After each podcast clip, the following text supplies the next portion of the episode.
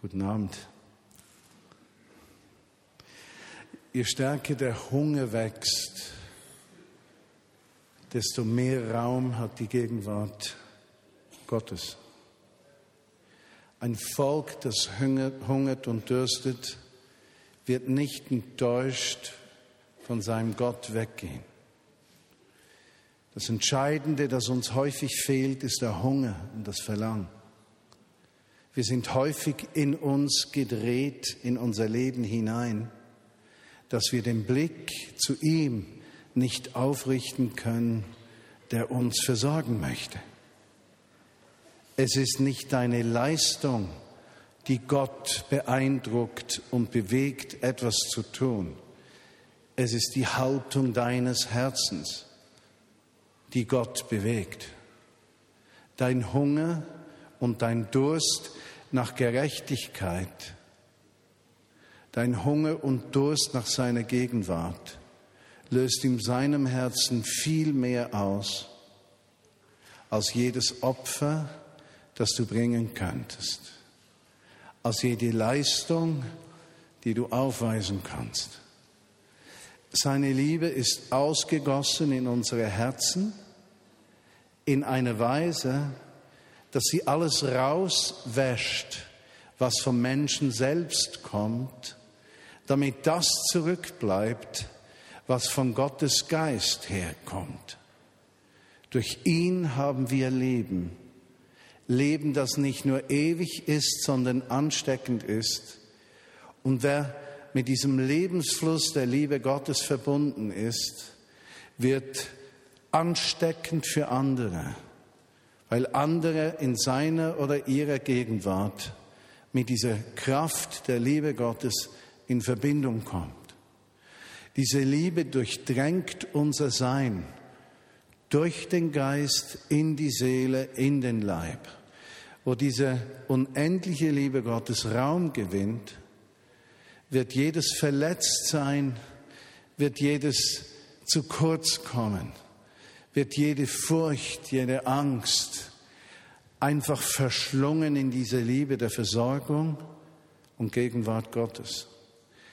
Der Mensch ist reich, der reich ist an Liebe, nicht der Mensch, der reich ist an Besitz, denn Besitz vergeht. Aber die Liebe Gottes führt immer wieder zur Quelle dessen, der alles zu geben vermag. Die Liebe Gottes ist ausgegossen in unsere Herzen, unwiderruflich, unwiederbringbar. Sie ist hier. Und so bitte ich dich, Jesus, dass für jeden, der an Podcast zuhört, gleichwohl zu Hause bei der Hausarbeit, auf dem Weg zur Arbeit, im Auto, auf dem Fahrrad, beim Joggen, dass deine Liebe in diesem Moment über diese Person kommt. Und ich bete, dass diese Liebe diesen Raum ausfüllt. Und innerlich empfinde ich, dass die größte Schwierigkeit für die Menschen, die Jesus zugehörig sind, die Auseinandersetzung ist die innere Auseinandersetzung, die Liebe zu verdienen. Und die größte Herausforderung ist es, sich einfach zu öffnen und diese Liebe zu akzeptieren, weil wir denken, wir müssten sie in irgendeiner Weise verdienen. Das größte Hindernis der persönlichen Veränderung ist das eigene Kämpfen darum und nicht das sich ausliefern dieser Liebe, die wie ein Strom in uns auch Veränderung und Bereitschaft zur Veränderung bewirkt. Heiligung bedeutet nicht, dass man immer fehlerloser wird. Heiligung bedeutet, dass man immer mehr in die Nähe Gottes kommt und in diesen Zustand hineinkommt, wo die Schrift sagt, ihr seid geheiligt um meines Namens willen. Und so sieht Gott dich als zugehörig, das heißt heilig, dazugehörend. Und diese Dazugehörigkeit soll sich äußern in einem riesigen Verlangen und Durst nach ihm. Und dort, wo das geschieht, fließt diese Heiligkeit Gottes in die Welt. Es ist nicht Leistung, es ist Zustand. Und Jesus, ich bitte dich, dass diese tiefen Wahrheiten in uns richtig verwurzelt sind. Dass wir eine Gemeinschaft sind von Christenmenschen, die verwurzelt sind in der Liebe Gottes und nicht in eigenem Wirken. Verwurzelt, fest verwurzelt in der Gewissheit, wenn Gott für uns ist, wer mag wieder uns sein? Der seinen eigenen Sohn nicht verschont hat, sollte er uns mit ihm nicht alles geben. Und so bitten wir dich, Jesus, dass du uns alles gibst, was der Himmel bereithält. Dass wir Kanäle sind des Lebens. Amen. Ich möchte die verbliebene Zeit nutzen, um über ein Thema zu sprechen, das ich so gar nicht vorbereitet habe. Aber es gibt mir immer wieder den Vorsprung, dass die Predigt, die ich für letzten Sonntag hatte, die sich dann auf diesen Sonntag verschob, dass die dann auf den nächsten Sonntag verschoben werden wird, was so viel bedeutet wie eine wirklich wichtige Botschaft ist am nächsten Sonntag.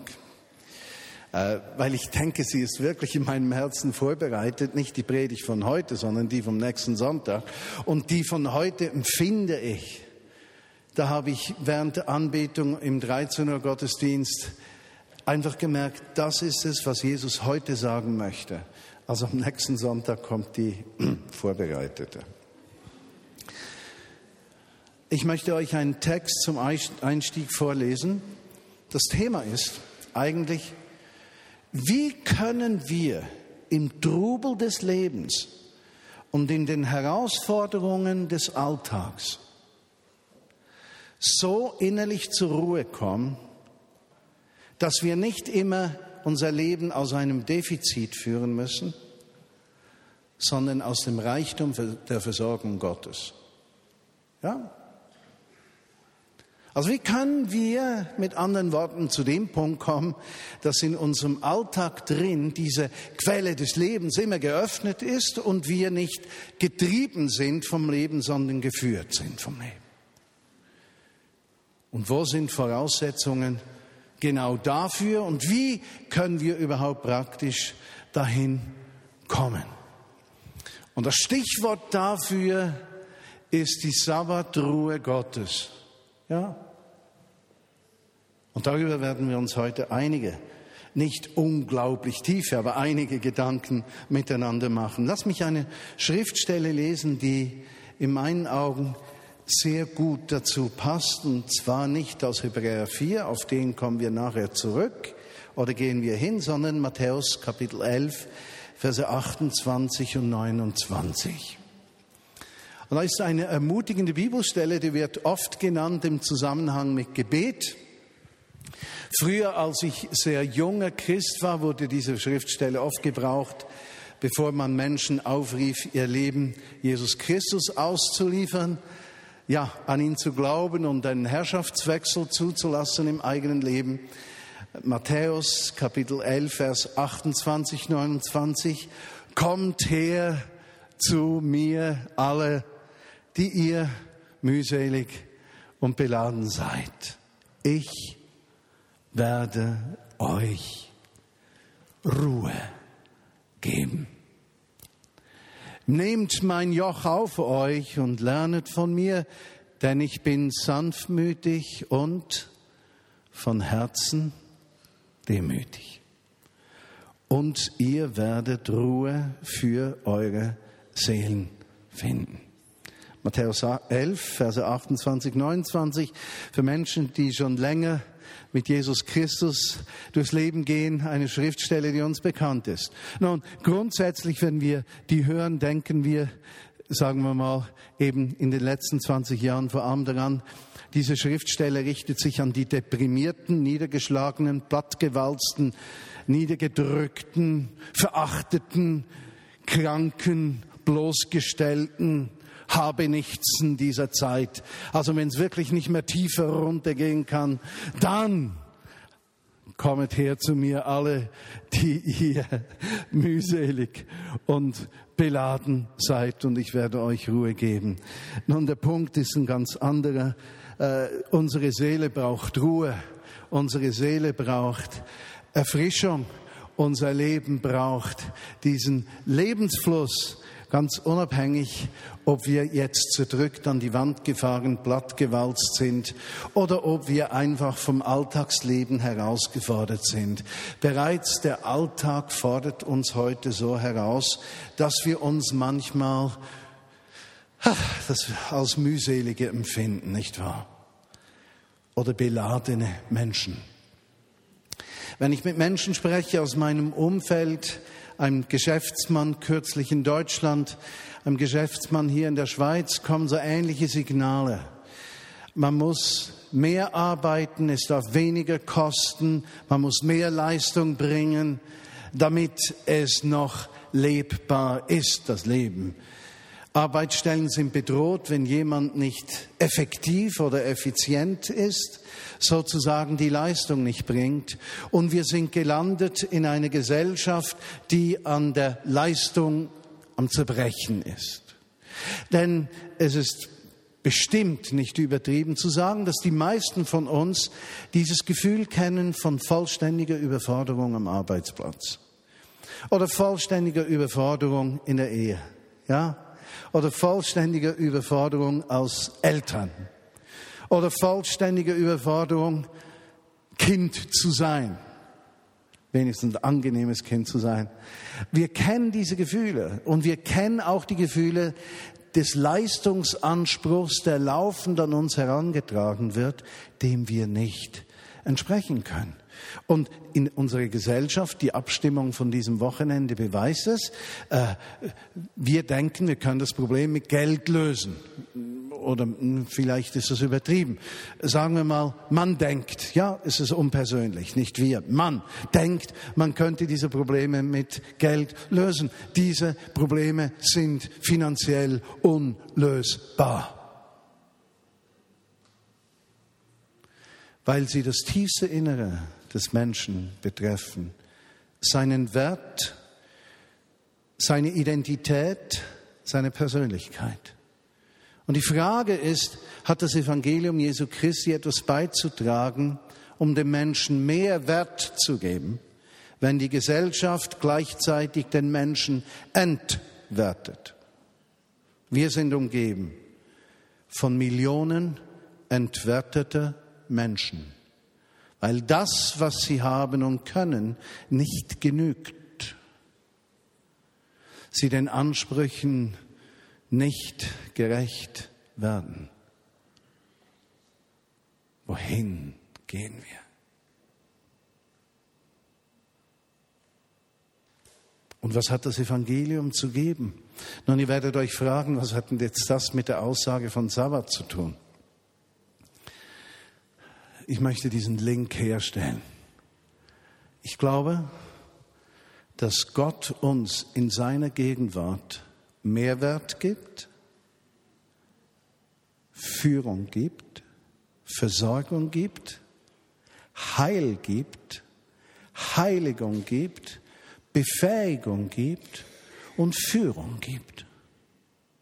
Der Unterschied zwischen einem Christenmenschen und einem Menschen, der nicht als Christ lebt, liegt nicht da, dass der Christenmensch besser wäre.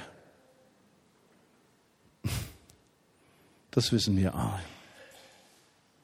Diesem Vergleich werden wir nicht standhalten.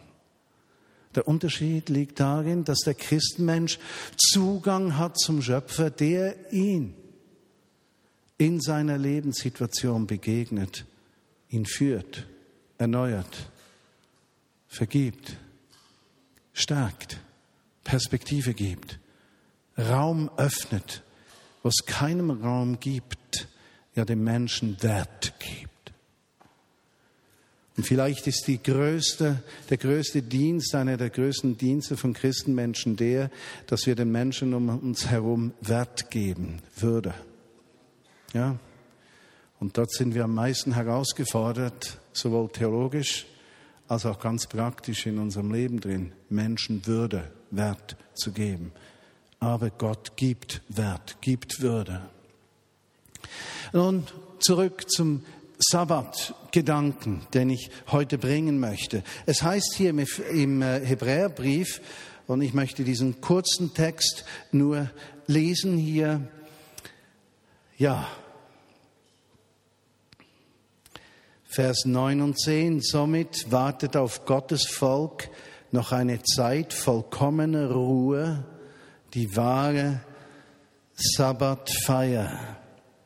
Denn wer an Gottes Ruhe Anteil bekommt, darf von all seiner Arbeit ausruhen, genauso wie Gott ruhte, als er alles erschaffen hat.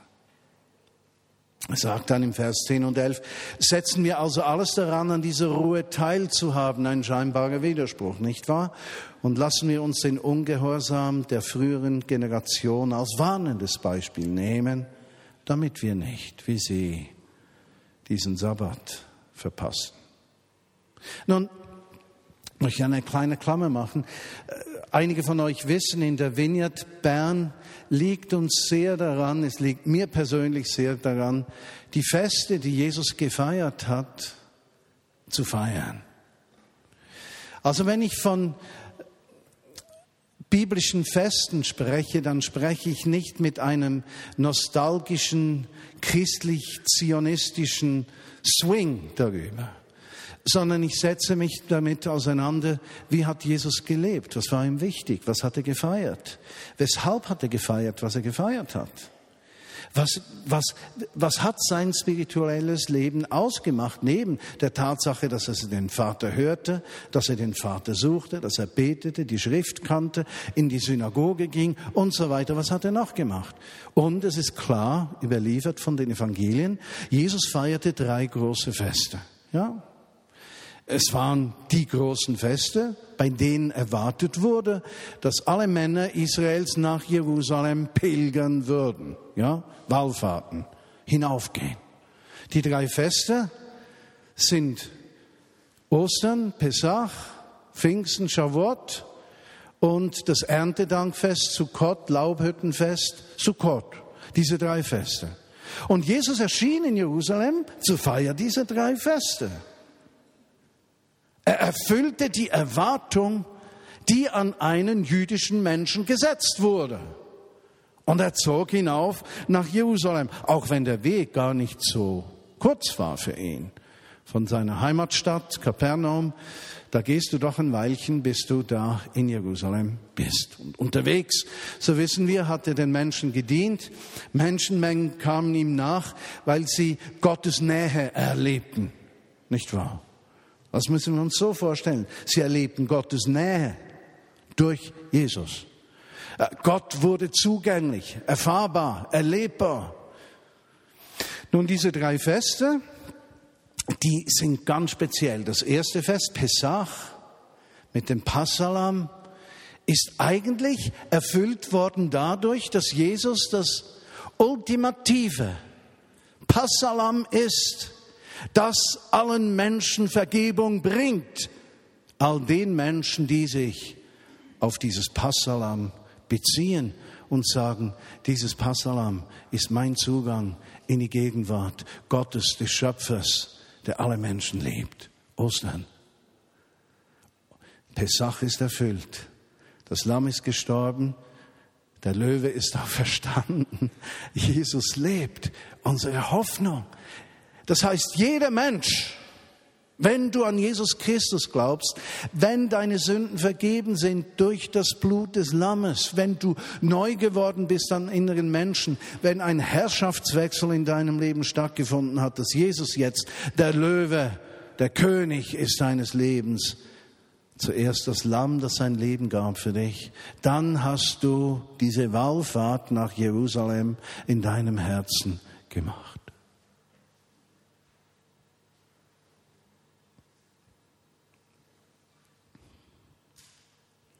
Du hast das Fest mit Jesus gefeiert. Das zweite Fest, Pfingsten, Shavuot. das Fest eigentlich der Volkswerdung, wenn ein Volk ein Gesetz bekommt, das die Verhältnisse und Beziehungen unter einem Volk regelt, dann wird ein Volk ein Volk. Wenn ein Volk keine Definition der Beziehung hat, wie sie miteinander umgehen, dann ist ein Volk kein Volk. Und so ist das Pfingstfest die Feier des Gesetzes. Aber in der Erfüllung durch Jesus heißt es, und das Gesetz ist in die Herzen der Menschen geschrieben. Pfingsten ist erfüllt. Wenn du unter der Herrschaft Jesu Christi lebst und du zulässt, dass der Heilige Geist dich führt, ja? Nicht dein Mann, nicht dein Hauskreisleiter, nicht dein Gemeindeleiter und nicht deine Frau, dass der Heilige Geist dich führt in der Gemeinschaft ist ganz klar. Dann hat sich Pfingsten erfüllt. Alles klar? Wir sind ein Volk. Und wir sind gewallfahrtet nach Jerusalem. Wir haben Anteil an diesem Volk. Wir gehören da dazu. Wir sind dazugehörig geworden. Und jetzt ist dieses dritte Fest, das Jesus feierte, Sukkot, Laubhüttenfest, auf der einen Seite dieses Ausziehen aus der entfernten Welt des Verderbens und der Sklaverei. Okay? Dieser Weg ins Neue hinein. Es ist das Fest der Zukunft, das Fest der Verheißung, der Erfüllung, dass dieses einzigartige verheißene Land eingenommen werden wird. Und was ist für einen Christenmenschen dieses einzigartige verheißene Land? Es ist die Wiederkunft Jesu, wenn sein Friedensreich sich durchsetzen wird in uns, durch uns, mit all den anderen Menschen. So wie es Jesaja der Prophet beschreibt, so wie es Zacharia der Prophet beschreibt, so wie es Johannes in der Offenbarung beschreibt.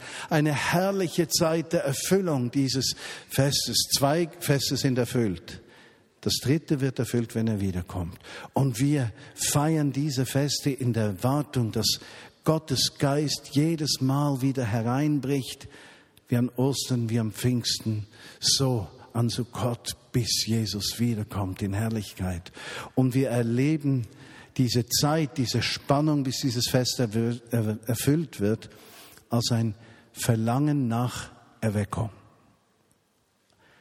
Dem erwachten Geist des Menschen für das Leben und die Realitäten Gottes. Wichtig, dass wir das verstehen. Nun, in diesem Zusammenhang noch wichtiger zu verstehen ist, dass diese drei Feste zusammengehalten werden vom eigentlichen größten Fest, das Jesus gefeiert hat. Es gibt kein größeres Fest, das Jesus gefeiert hat, als dieses vierte. Das hält alle zusammen. Und das ist der Sabbat. Nun, ich sage jetzt damit nicht, die Vineyard bereitet sich vor auf Freitagabend Sabbat feiern und vollständige Arbeitslosigkeit am Samstag und so. Also fürchtet euch nicht. Fürchte dich nicht, kleine Herde. Es hat uns nicht ins Hirn geschifft, nicht ins Hirn geregnet. Wir halten uns nicht an der Verpackung, sondern wir halten uns am Inhalt, okay? Die Verpackung mag unwichtig sein, was drin ist, ist wichtig. Auch in einer schlechten Verpackung kann das Wertvolles sein. Ja, also wir gehen nicht zur Verpackung, Inhalt. Der Inhalt des Sabbats ist wunderschön. Und ich möchte euch einige Aspekte erklären, um dann zu erklären, wie kommen wir dorthin. Also ein Aspekt des Sabbats ist, er schließt ab. Ja? Sechs Tage hat Gott gearbeitet, am siebten hat er geruht. Er hat abgeschlossen mit Leistung.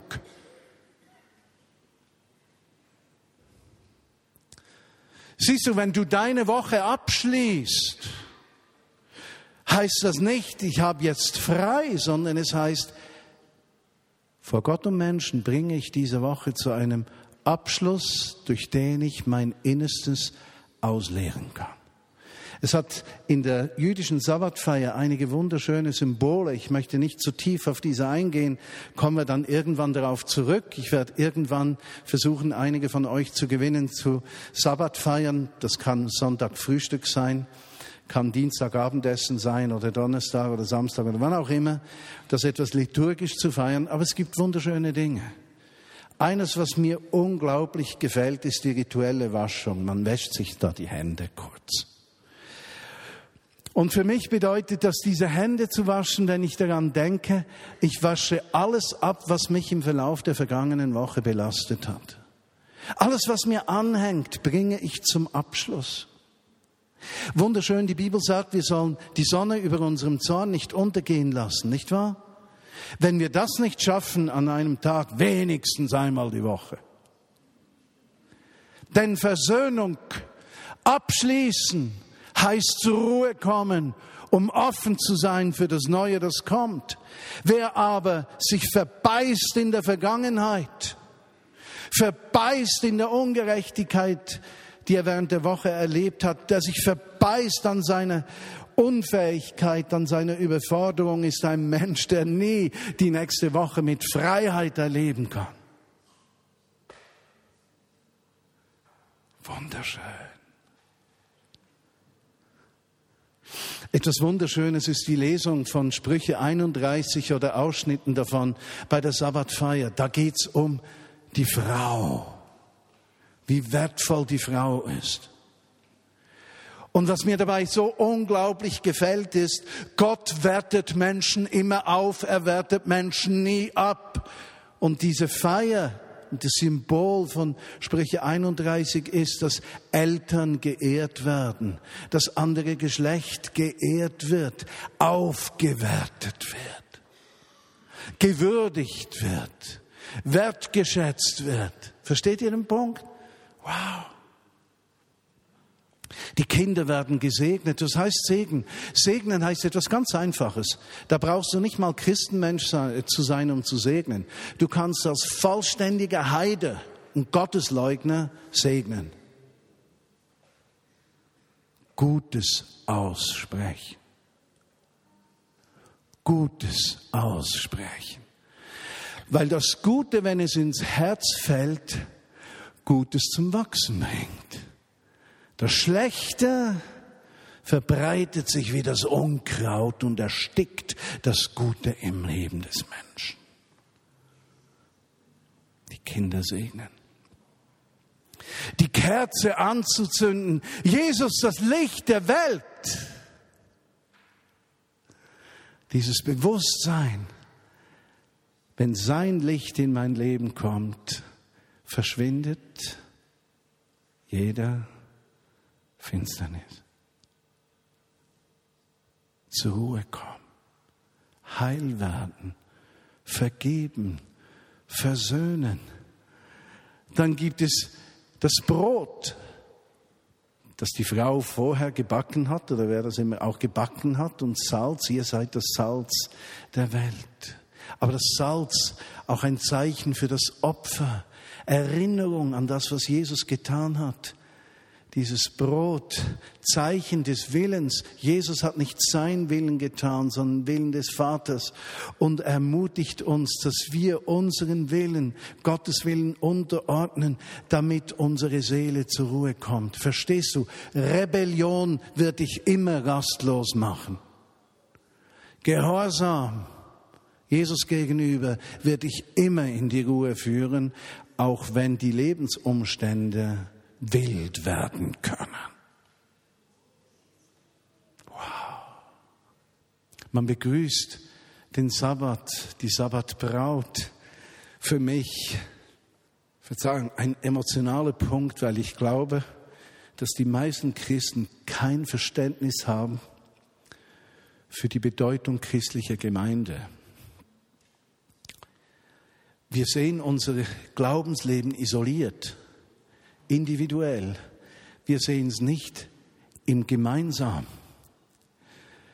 Aber das Einzigartige der christlichen Gemeinde ist, dass nicht der einzelne Mensch Jesus sichtbar macht, sondern die Spannung unserer Unterschiedlichkeit. Versteht ihr den Punkt? Diese Unterschiedlichkeit macht uns reich, aber sie muss versöhnt sein in sich unter der Herrschaft Christi. Es darf nie das Bestreben einer Gemeinde sein, dass alle gleich sind. Denn wenn alle gleich sind, sieht man weniger von ihm. Diese Unterschiedlichkeit ist ein tiefes Geheimnis. Und an diesem Sabbat, wenn du zur Ruhe kommst, heißt du diese Gemeinde in deinem Leben willkommen. Diese Gemeinde Jesu, die dir so viel Schmerz bereitet, die dich so herausfordert, die dich so in Frage stellt, die so viel abverlangt von dir an Bereitschaft. Und du heißt sie willkommen, weil du weißt, nur wenn sie dabei ist, kommt meine Seele zur Ruhe. Diese Ruhe ist vorhanden fürs Volk Gottes. Ah, ich könnte noch weiterfahren mit diesen Symbolen, die mein Herz nicht nur ausfüllen, sondern zum Brennen bringen. Weil ich sehe, ihr müsst eines verstehen. Unsere Eltern, Geschwister, die Juden, sehen eine Wahrheit, die sie nicht erkennen.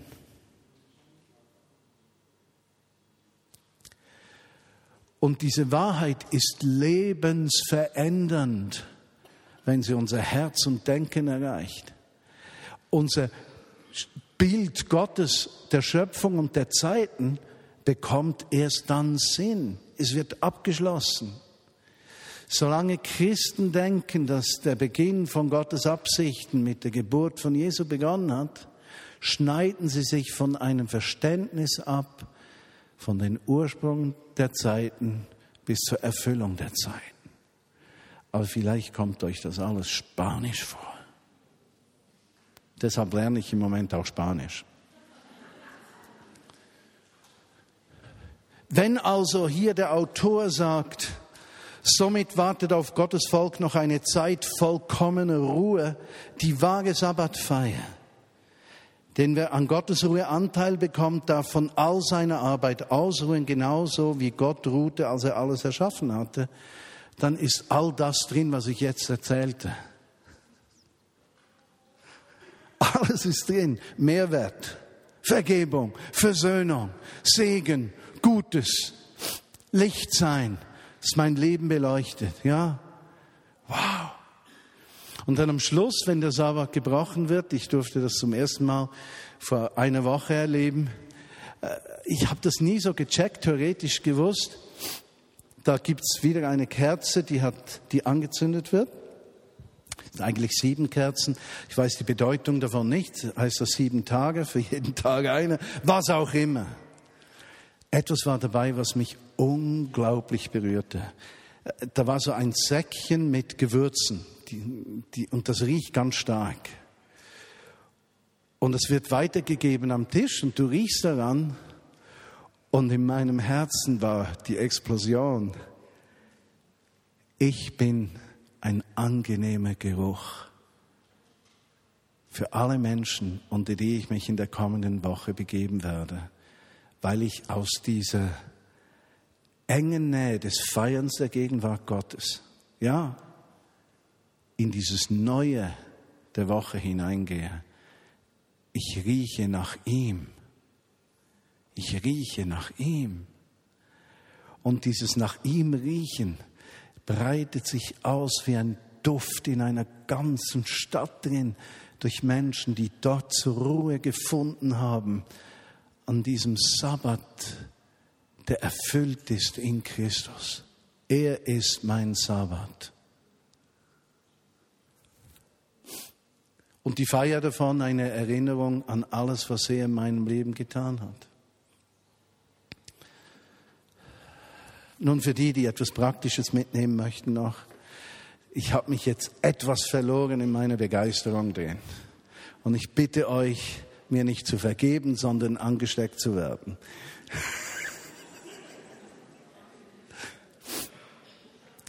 möchte allen, die Pragmatismus lieben und was mitnehmen möchten, praktisch, was man tun kann, auch sagen. Ich kämpfe auch darum, in diese Ruhe zu kommen. Und äh, ich kämpfe darum aus verschiedenen Gründen, ganz sicher die vielen Ansprüche, die sich in meinem Leben aufbauen von Menschen um mich herum. Jetzt fühlt euch nicht schuldig, okay? Aber da sind so viele Erwartungen, Ansprüche, Gedanken, Vorstellungen, Dinge, die sich bewegen. Äh, da hat sich so viel aufgebaut an Segen Gottes und Gunst Gottes in meinem Leben, dass ich manchmal von der Gunst Gottes etwas herausgefordert bin. Und in diesem Erleben der Gunst Gottes lernen muss, mit Gunst umzugehen. Und das heißt für mich drei Dinge, wie meine Seele zur Ruhe kommt. Erstens, was mir hilft. Lernen, Nein zu sagen. Etwas vom Schwierigsten, was es gibt in meinem Leben. Lernen, Nein zu sagen. Weil ich zu der Menschensorte gehöre, die sehr schnell Ja sagen kann. Ist auch kürzer als Nein. Besonders Menschen, die an einem Helfersyndrom leiden, und das sind viele Christen, die müssen lernen, Nein zu sagen. Sie werden sonst nie zur Ruhe kommen. Denn das Entsprechen jeder Erwartung, die uns entgegenkommt, das, das zerstört uns letztlich. Also wir müssen im Dienen, wohlverstanden, ja, nicht narzisstisch, die ganze Welt dient mir, weil ich der Nabel des Universums bin, ja, äh, nö, aber wir müssen lernen, nein, das kann ich nicht. Wir müssen zu unseren Grenzen stehen lernen. Eine große Herausforderung. Zweitens, was mir hilft. Es hilft mir, mit positiven Menschen zusammen zu sein. Was meine innere Ruhe zum Einbrechen bringt, sind negative Menschen.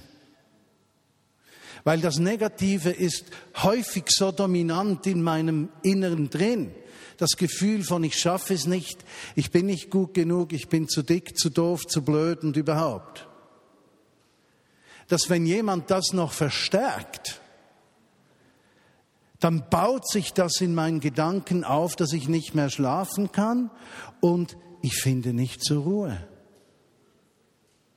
Umgib dich, wenn du zur Ruhe kommen willst, mit positiven Menschen.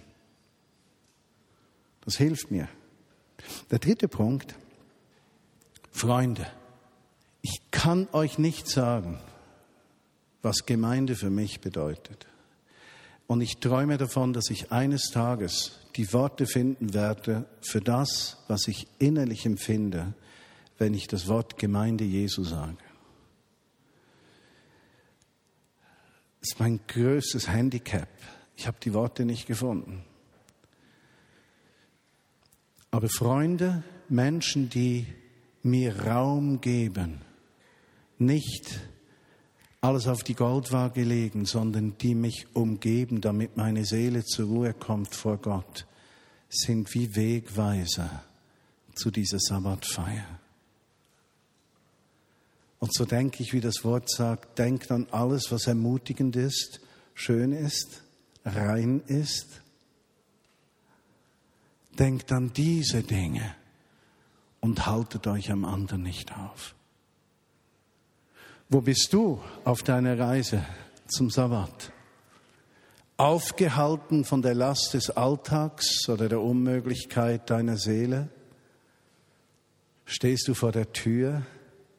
Heißt du die Gemeinde willkommen an diesem Ort der Ruhe vor Gott? Feierst du den Mehrwert mit allen Menschen, den er gibt? Empfängst du dass sein Wille durch dich geschieht? Oder lebst du alleine für dich, isoliert, im Gefängnis deines Seins? Gott möchte dich in diesen Sabbat hineinführen. Lass uns beten. Jesus, was ich mit schwachen Worten nur erklären konnte, liegt mir so viel daran, weil ich erkenne, dass da ein Geheimnis ist von christlichem Siegesleben. Christenleben, das im Sieg ist. Auch wenn es äußerlich scheinen mag, dass dann vieles zerbrochen ist und nicht vollkommen ist, liegt der Sieg nicht im eigenen Tun, sondern in deinem Sein und das Durchdringen, Jesus, zu dir. Jesus, der Gesalbte Jesus, der Gesalbte, der Lebensbringer, der die Hoffnung verkörpert, das Leben, den Glauben, die Fülle und die Schönheit einer perfekten Schöpfung. Jesus, komm uns nah und führe uns in diesen Sabbat. Damit wir unsere Herzen nicht verhärten wie damals in Meriba, wie der Autor vom Hebräerbrief darauf hinweist, sondern hineingehen in diesen einzigartigen Tag deiner Gegenwart, wo wir geborgen sind in dir. Und ich segne euch für genau diesen Tag. Heute, morgen, der kommenden Woche, den kommenden Monaten, dass Gottes Geist voll zum Durchbruch kommt. Und wir beten gemeinsam, Jesus, berühre diese Gemeinde, dass das Leben Jesu aus ihr kommt und dass der Duft einer Gegenwart diese Stadt erreicht. Jede Gasse, jedes Haus, jede Wohnung, jedes Zimmer. Dieser Duft des Lebens und des Kommenden, das ermutigt, reinigt, Freiheit bringt. Unser Vater im Himmel, geheiligt werde dein Name, dein Reich komme, dein Wille geschehe, wie im Himmel, so auf Erden. Unser tägliches Brot gib uns heute und vergib uns unsere Schuld, wie auch wir vergeben unseren Schuldigern. Und führe uns nicht in Versuchung, sondern erlöse uns von dem Bösen. Denn dein ist das Reich und die Kraft und die Herrlichkeit in Ewigkeit. Amen.